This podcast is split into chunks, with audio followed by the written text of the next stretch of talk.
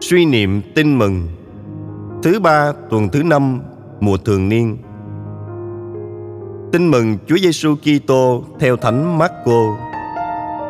Có những người Pharisêu và một số kinh sư tụ họp quanh Đức Giêsu. Họ là những người từ Jerusalem đến. Họ thấy vài môn đệ của người dùng bữa mà tay còn ô uế, nghĩa là chưa rửa. Thật vậy, người Pharisêu cũng như mọi người Do Thái đều nắm giữ truyền thống của tiền nhân.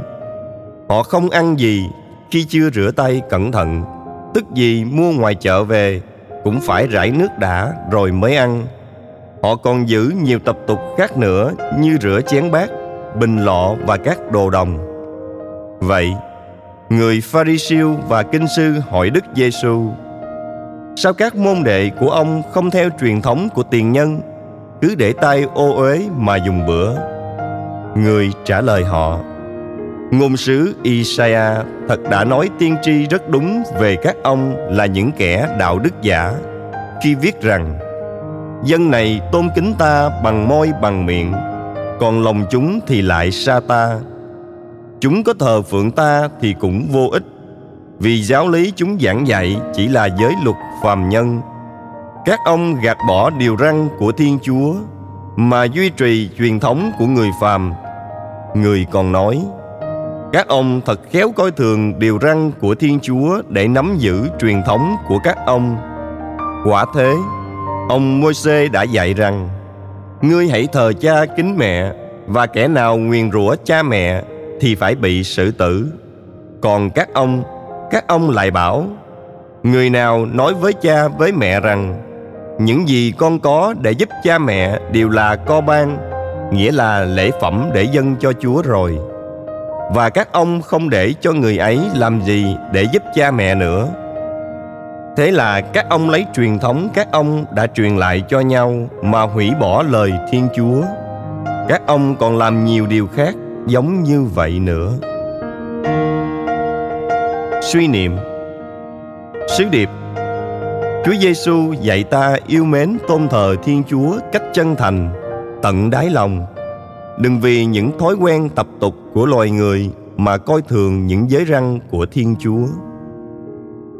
Cầu nguyện Lạy Chúa là Thiên Chúa của con.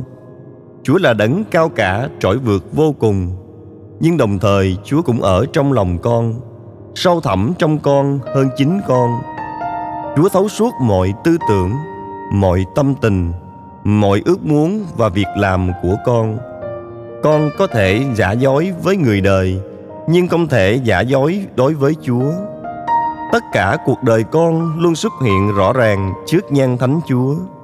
Con chẳng thể che giấu chúa điều gì. Vậy lạy chúa, xin chúa tha thứ những điều giả dối hời hợt nơi con. Đã bao lần con tôn kính chúa ngoài môi miệng mà lòng con lại xa Chúa. Khi đọc kinh, dự lễ, làm việc đạo đức và bác ái, con đã làm một cách miễn cưỡng, làm vì thói quen, làm vì sợ dư luận chứ không làm vì lòng mến Chúa.